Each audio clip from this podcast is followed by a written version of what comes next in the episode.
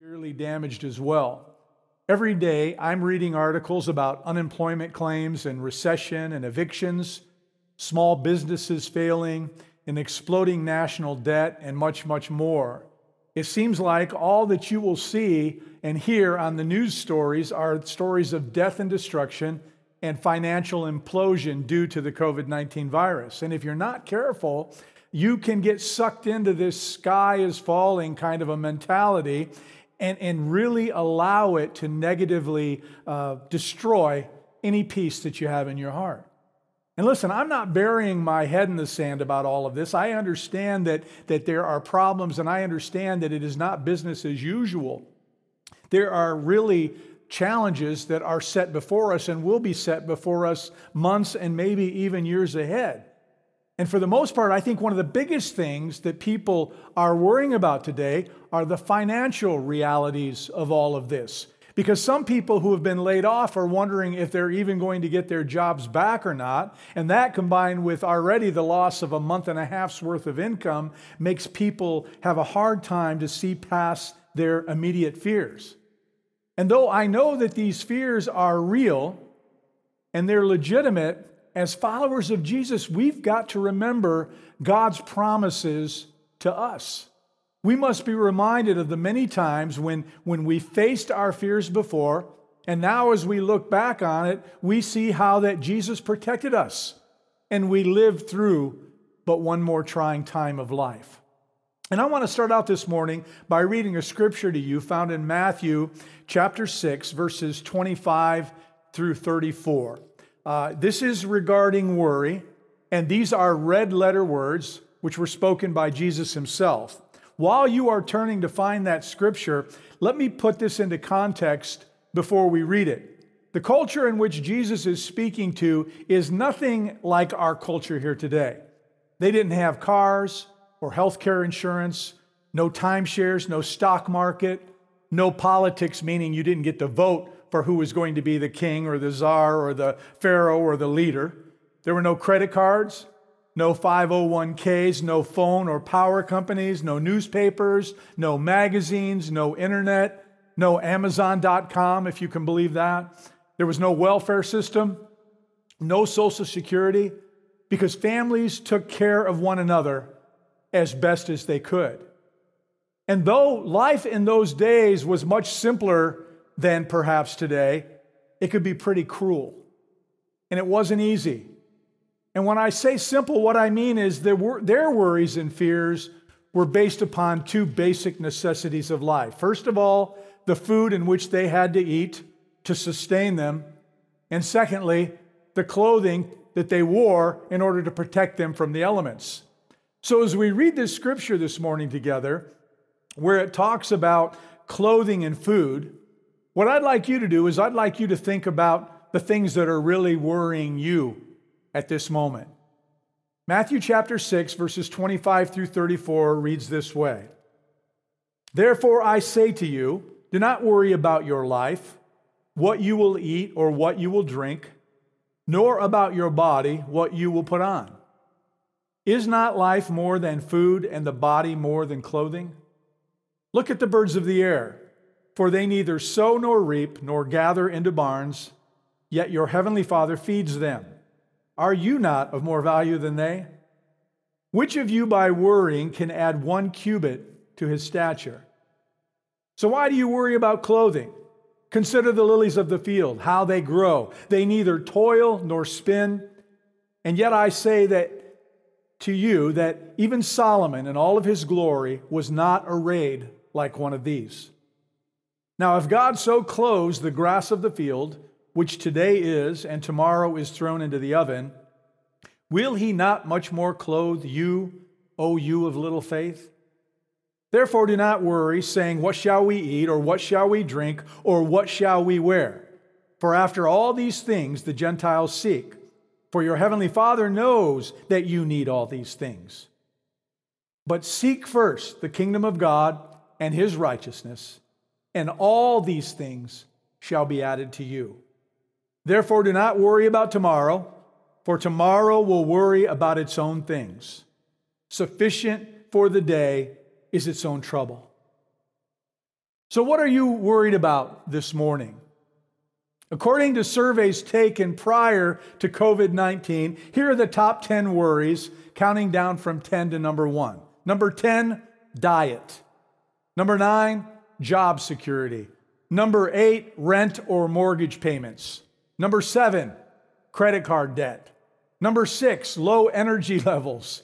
Number five, overdrafts and loans. Number four, overall fitness. Number three, a lack of savings account or a financial future. Number two, growing old. And number one, of all things, being overweight. Now, as I read this survey, three interesting observations came to my mind. First of all, all of these worries that are mentioned in this survey mostly fall into two categories health and finances. Secondly, these are all natural human concerns. And thirdly, these are issues that will be with us as long as we live. So the reality is, folks, you're going to have to die in order to stop being concerned about your money and about your health. As I said earlier, this COVID 19 virus has certainly given people a whole lot more things to worry about. But I want to ask you this morning have you ever considered how much time you spend worrying on things in general. Probably more than you would think. The same survey asked people how much time they spent worrying, and here's what we found out about the average American. Each week we spend 14.31 hours worrying.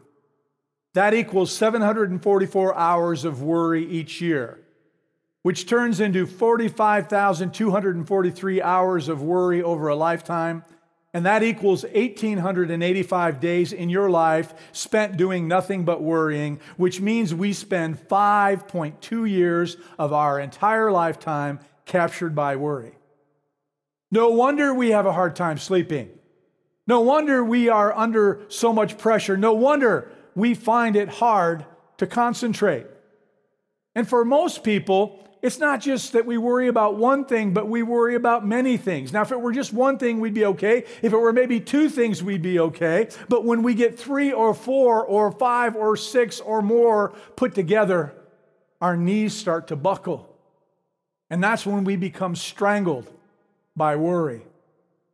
The definition of worry is this to give way to anxiety or unease, allowing one's mind to dwell on difficulties or troubles.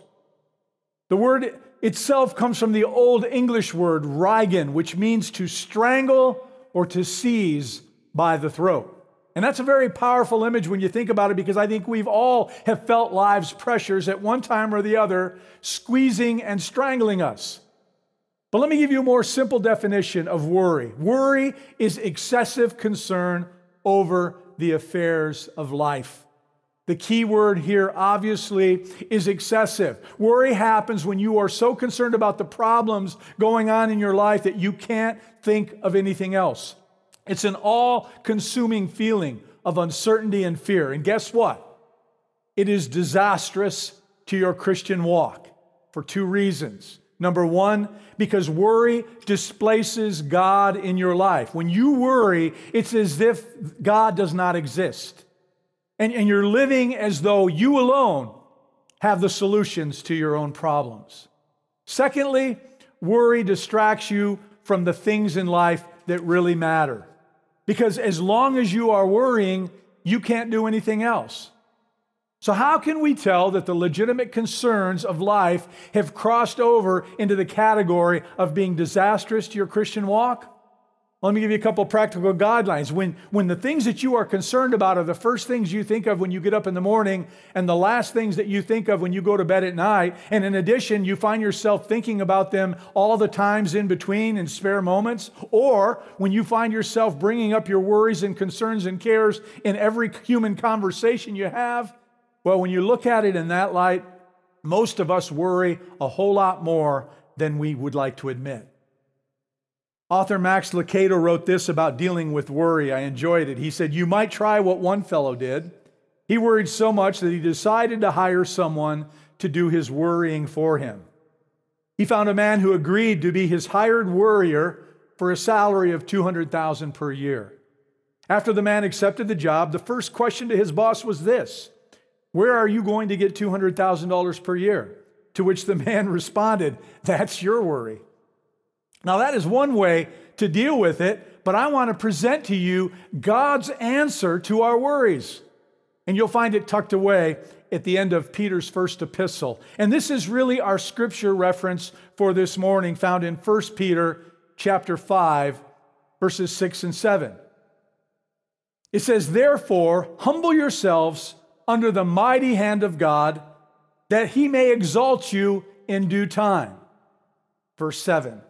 Casting all your cares upon him, for he cares for you. I checked out some other Bible translations or paraphrases of this verse, beginning with the Phillips translation, which reads this way You can throw the whole weight of your anxieties upon him, for you are his personal concern. The Message Bible says, Live carefree before God. He is most careful with you. The Voice Bible reads this way Since God cares for you, let him carry all your burdens and worries. Now, notice there are a lot of different words used here to explain the problems of life cares, anxieties, worries, and burdens. But no matter what words you choose to use, God presents the same invitation to every single one of us. Take your worries, take your cares, take your burdens, take your anxieties, and He says, Give them to me. And I want to take a moment to unpack 1 Peter chapter 5, verse 7, and see how it is that we, as believers in Christ, are to follow to God's gracious invitation. First of all, we are to respond with a definitive action. The verse says, Cast all your cares on Him. That's an action, to cast your cares. And this is a familiar theme throughout the Bible in different parts and said in different ways. A few examples Psalm 55 22 Cast your burden on the Lord, and he will sustain you, and he will never let the righteous be shaken. Psalm 56, verse 3 When I am afraid, I put my trust in you. Psalm 37, 5 Commit your way to the Lord, trust in him, and he will do this. Philippians 4, 6 Do not be anxious about anything, but in every situation, by prayer and petition with thanksgiving, present your request to God. And then, of course, finally, we have this wonderful promise found in Hebrews 13 5. Never will I leave you, never will I forsake you. Now, any of those verses would make a good case but when you combine them together, it builds an even stronger case. God intends that we not be strangled by worry and fear. God has done everything necessary in order for us to trust Him. He has said, Give me your problems. In this scripture, it says we are to cast our cares upon the Lord. The word cast means to throw off with vigor. It's a picture of a hiker at the end of a long day unhooking his backpack and literally tossing it down. That's what we are to do with our anxieties. By an act of our will, we are to unload our worries and unload our cares onto the Lord. In other words, we are to release our anxiety. You know, human nature is such that we like to be in control, don't we? And I believe that worry gives us a, a, a false illusion of control. We think, well, as long as I, I'm worrying about whatever it is, you fill in the blank, I, then I can do something about it. no, not really. You see, there's a fine line between worry and legitimate concern. I mention this so that you'll understand that Peter is not telling us to blow off the concerns of life. You got to think about things like your job. You've got to think about things like your education and your finances and your children and your health and your friendships and your plans for the future. Every day you make decisions that affect all of those areas of your life. What Peter is saying is make wise plans and decisions in all areas. But don't be strangled with worry about things that are completely out of your control. That's the reason for the, for the command to, to release anxiety and to throw off the full weight of our worries onto the Lord. We are to unload our worries on Him. Well, secondly, we are to act with a deliberate release. It says, Cast all your cares on Him.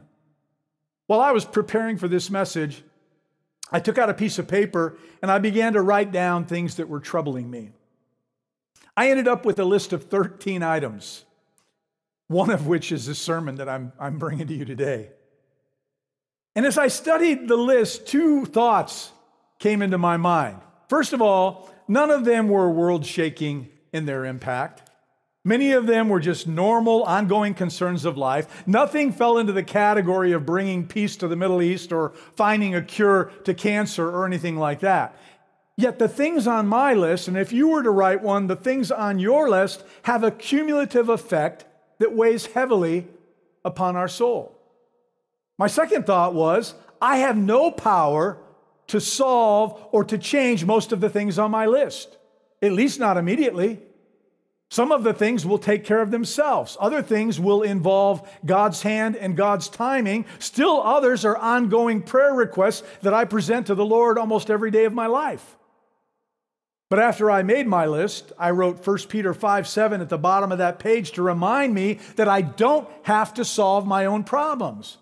So I want to encourage you to write your own list down. You don't need to let anybody else see it. That's between you and God. But write down whatever is on your heart. Take a few minutes to write down your cares and your anxieties and your struggles and your, your fears and your burdens. And then at the bottom of your list, write 1 Peter 5 7. Rip it up and throw it away. Because I believe the very act of you taking the time to rip it up is part of what it means to cast your cares upon the Lord. Thirdly, we are to give it to God. It says, Cast all your cares on Him. You see, either God carries your worries or you do. And if you do, if you choose to, you will be divided, you'll be distracted, disturbed, confused, frustrated, and burdened. If He carries the load, you may still have trouble and difficulties, but at least you'll have no consuming anxiety. There will be no dominating fear, no undue concern. There will be no helpless despair. Here's another way to say it Jesus will carry your backpack as you walk through life towards Him. It's not just that your burdens will be carried, it's that He, the Lord of the universe, will carry them for you. He who is before all things, He who is above all things, he who created all things, He who is your Savior, He who knows you, and He who loves you, He who died for you, and He who rose for you, and He who continues to intercede for you, and He who will one day come again for you. He will personally carry all of your worries. Why should we lug around all that heavy weight when Jesus will do it for us? Why should we cling to our problems when our Lord says, Let me carry the load for you? Here's an invitation from our Lord that is both intimate and it is personal. Jesus says, Will you allow me to carry your burdens? How in the world can we say no to him? Well, number four, we respond for a wonderful reason because he cares for you. I want you to ponder those four simple words for just a moment. He cares for you.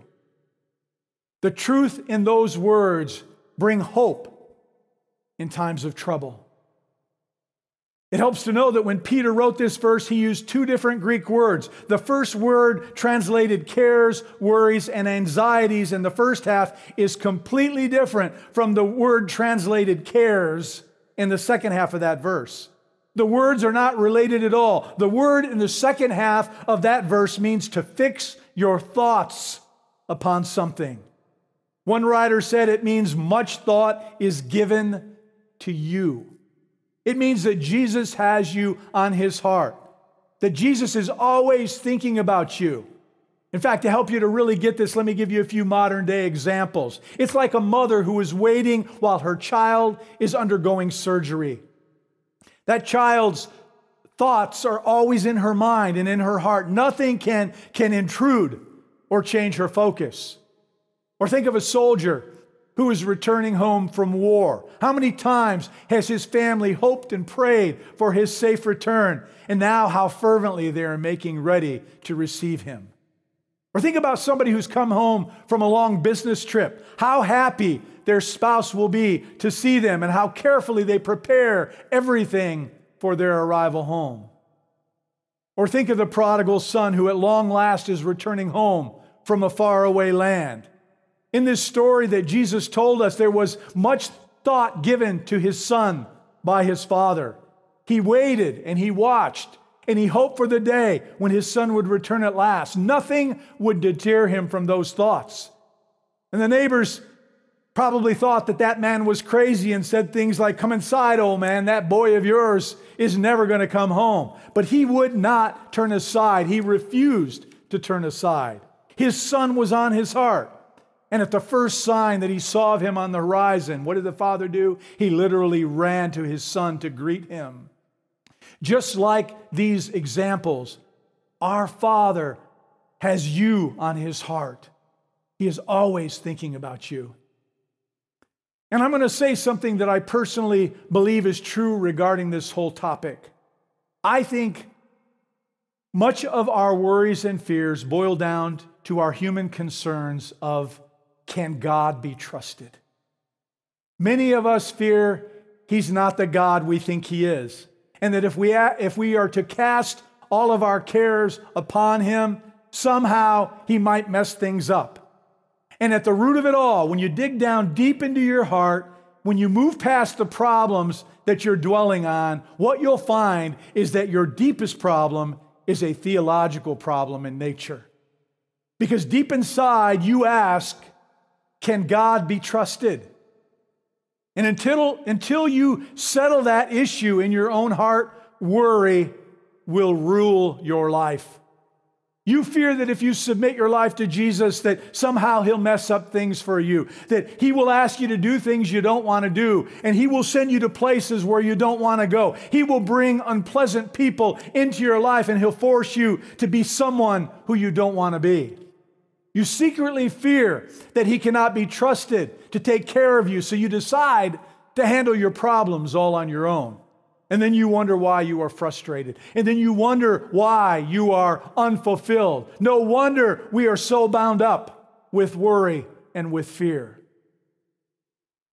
And you know, when you talk to people, you find out there's a lot of them who say, I don't have any problem casting my burdens and my cares upon the Lord. But then after saying that, they continually pull their burdens back. It's like a fisherman who casts his line out into the water and reels it back in again. And then they continue to talk about it and they continue to plan ways in which to fix it on their own. And then, boom, it becomes the primary focus of your life once again. And I believe that many of you can identify with what I just said there, can't you? We've got to do what the old Christian hymn said take your burden to the Lord and leave it there. So when you cast your cares upon the Lord, you leave them there. You don't go back and pick them up again and start carrying them. Please allow me, if you will, to make a, a, a point and to point out to you the, the heart of biblical Christianity lest you've forgotten what it is. God cares about me. And God cares about you. And He proved it by sending His own Son to die for me. The issue was settled for all time on the cross of Calvary. And any God who would sacrifice His only Son for a person, or as the song says, a wretch like me, well, He's got to care about me. There's no other reason he would do such a thing. When we come to God, we don't, you don't have to convince him to hear you. You don't have to chant or shout or, or burn incense or ring bells or, or use a priest or offer a sacrifice. You come to him as his child, and he gladly receives you and he gladly hears you. You don't do anything to make God care for you. You start with the assurance that's rooted in the scriptures and that we've seen all throughout history the assurance that God indeed cares for you. And on that basis, you can unload your burdens on Him. He loves you, He made you. He, he came here for you. He died for you. He rose again for you, and He will come again one more time for you. And yet we still carry these burdens and these concerns and the questions that keep us awake at night go through our mind. We have them all, all of us do. I wrote down 13 of them on a list, and if you wrote a list, you'd have them there as well. And the thing is, our list grows day by day. Please understand something. You will never be free of the cares of this world as long as you live in this world, but you can live without the suffocating worry that, that strangles your faith and that drains your Christian joy. Because to all your fears, the Lord quite simply and quietly says, I am with you always. So fear not. What will tomorrow bring? Fear not. Will things get worse? Fear not. Will I lose my health? Fear not. Will I lose my job? Fear not. Will my loved ones undergo hardship? Fear not. Will my investments collapse? Fear not.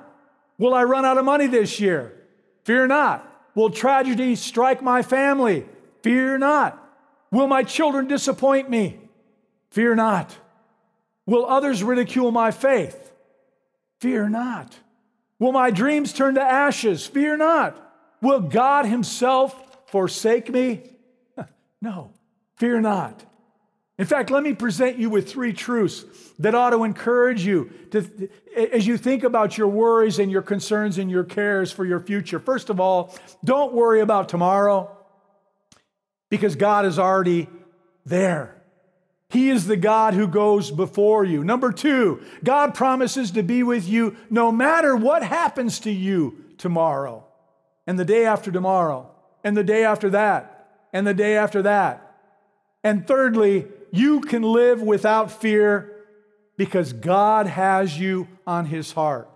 He will not forget you. Indeed, he cannot forget you. You see, we of all people, those who have been redeemed by the blood of the Lamb have every reason to be optimistic as we face tomorrow. We have a great future because we serve a great God. So I want to say to all of you this morning lift your chin up high, child of God. Quit staring down into your soup. Pull those shoulders back and put a smile on your face. Take your troubles and your cares and your burdens and wrap them up in a box and hand them over to the Lord. There's nothing to worry about. There is nothing to make you feel afraid, nothing to make you doubt. Because remember, J- Jesus never fails. So why not trust him and shout? Because come tomorrow morning, you'll be sorry that you worried about it at all. I presented this message today because I know that many people are literally strangled in these times by worry and by fear worrying about things that you really have absolutely no control over. And, and you dwell on it, and, and you stew on it, and you share your troubles with anybody who will listen. You seek advice from man when who you need to seek advice from and counsel from is God. And let me just say first, you need to cast your cares and your burdens and your fears and your worries onto the Lord. Then you need to take all that time that you were spending dwelling on them and sharing them and trying to manipulate the problem to your liking and give them to God and spend that time being alone with Him. Cracking open the good book, the Word of God, and seeing what He would say to you regarding this particular situation. This is truly a theological issue.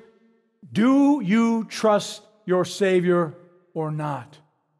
If you do trust Him the way that you say you do, then you will cast your cares on Him and you will sit back and watch what He will do on your behalf. Quit being buried over the concerns and the issues that you have really no control over at all and let yourself be set free from the burden of worry. And allow me to make one final observation. How many times have you worried about something only to find out that it didn't turn out anywhere near what you feared it would turn out like. You see, our enemy has a way of making things bigger than life, which creates worry that is much greater than it needs to be. Satan will lead you to believe that you are all alone. He will lead you to believe that your, your situation is hopeless. He will make you think that there isn't possibly a solution to your problem. And he will make you start to question if God is even present in your life. And guess what? Many well meaning Christians fall for his typical tactics. But please listen to me and listen to this very, very well. Worry is unbelief that is masked in human emotions and it is void, absent of any spiritual strength. And that's what Satan wants. He wants a bunch of powerless, beaten down, worried Christians, Christians who will be ineffective at being salt and light to this world and bringing truth into our society. And I am declaring this morning that we can no longer afford to live like God is absent from our circumstances. We can't afford to let worry paralyze us from growing in our faith any longer. We cannot worry over things that we have absolutely no control over to, and allow that to take precedence over our trust and faith in God, our God who wants the best for us in every circumstance. There are people watching today and you need to be set free from worry and fear because it's preventing you from, from growing. In fact, you're taking steps backwards and not forward. That's what worry will do to you if you let it. God is looking for men and women who will stand up and trust Him through literally every circumstance of life. People who will not let fear and worry paralyze them from making faith steps towards a better life in Christ Jesus because worry, simply said, puts you in a holding pattern. And it so negatively affects your outlook and your responses to life that you cannot move forward. And you're missing out on God's best for you, and you're missing out on God's best for your family. There are also people watching this morning, and you have a great fear and a worry, and that is being ready for the day when Jesus comes to take us home. Well, can I say that that is a very serious and a very legitimate concern for sure, but it can be taken care of this morning. If you've never turned your life over to Jesus and, and, uh, and received his free gift of salvation, you can do so today. It is so simple. The scriptures tell us to be saved, you must believe and confess. You must believe that Jesus is the Son of God and that he came and he walked among us on this earth and he showed us the love in the heart of our Heavenly Father. And he loved us and he healed people. And he showed us how to live. You believe that, and then you confess that in prayer. You say, Jesus, I believe you are the Son of God, and I believe you came to save me. And when you pray a prayer like that to him and you ask him to forgive you of your sin and to become the Lord of your life, he will, the Bible says, cleanse you of all unrighteousness. And you can become a follower of Jesus and you can start down an entirely new path a new path that not only secures your future, but, but, but a new path that, that allows you to put your trust and your faith and to take your worries and your cares and give them to the Lord. I want to pray for all of you this morning, and I'd like to ask you to bow your heads with me in prayer if you would. Heavenly Father, I thank you for the power of your word and the truth in your word and the promises in your word that pertain and apply to us. God, we are in very interesting times, very precarious times, and fear is the note of the day. And many people are getting sucked into fear and the gloom and the doom and the, and the sky is falling mentality. And as I said, Lord, we know these are serious issues, but we know that you are greater than our issues. You are greater than our struggles, our cares, our fears, our worries, and our concerns. And so, Lord, give us the strength, give us the ability to take those concerns and our cares and to literally cast them onto you and allow you to carry them for us so that we will not be burdened by them anymore, so that it would not make us unproductive in our daily life worrying about things we have no control over. We trust in you, we believe in you, and we know that you have our best interest in mind. Allow us, Father, to really let that sink into our hearts today, to understand that you have proven to us time and time again that you will not only carry our burdens, but you will ultimately work things out in our favor. And Father, for those listening today who, who do not know you, do not have a relationship with you, that certainly should be the greatest fear of anyone's heart. I pray that they would have the courage to reach out to you, ask you to forgive them of their sin, ask you to be the Lord of their life, confess that they believe you are the only way to eternal life, and to receive your goodness and your forgiveness and your mercy and a new life today in Christ Jesus. That they would cry out to you in prayer, and Father, that you would save them. And then I pray that you help us as a church to, to help to minister to them and to help them grow in their walk and in their faith with you as Lord and Savior. I thank you for everyone who's watching today, many who don't even attend this church. And I ask your blessings upon them. But Father, more than anything, just impress upon our hearts that these things that we allow us uh, that we allow to weigh us down can easily be removed if we but first would trust in you and secondly we would give them to you and refuse to look back and trust that you will handle them in your time and in your way and in a way in which we can handle them because that's the way you always operate. I thank you for your faithfulness. I thank you for your goodness and your mercy that you show to us every day. Let us never forget your goodness and your faithfulness in all of our circumstances. Let us be reminded of the many times when you've brought us through difficulties before, and let us stand upon the assurance that you will bring us through any difficulties once again. And I ask these things in the precious and holy name of Jesus, the Son of the living God. Amen and amen.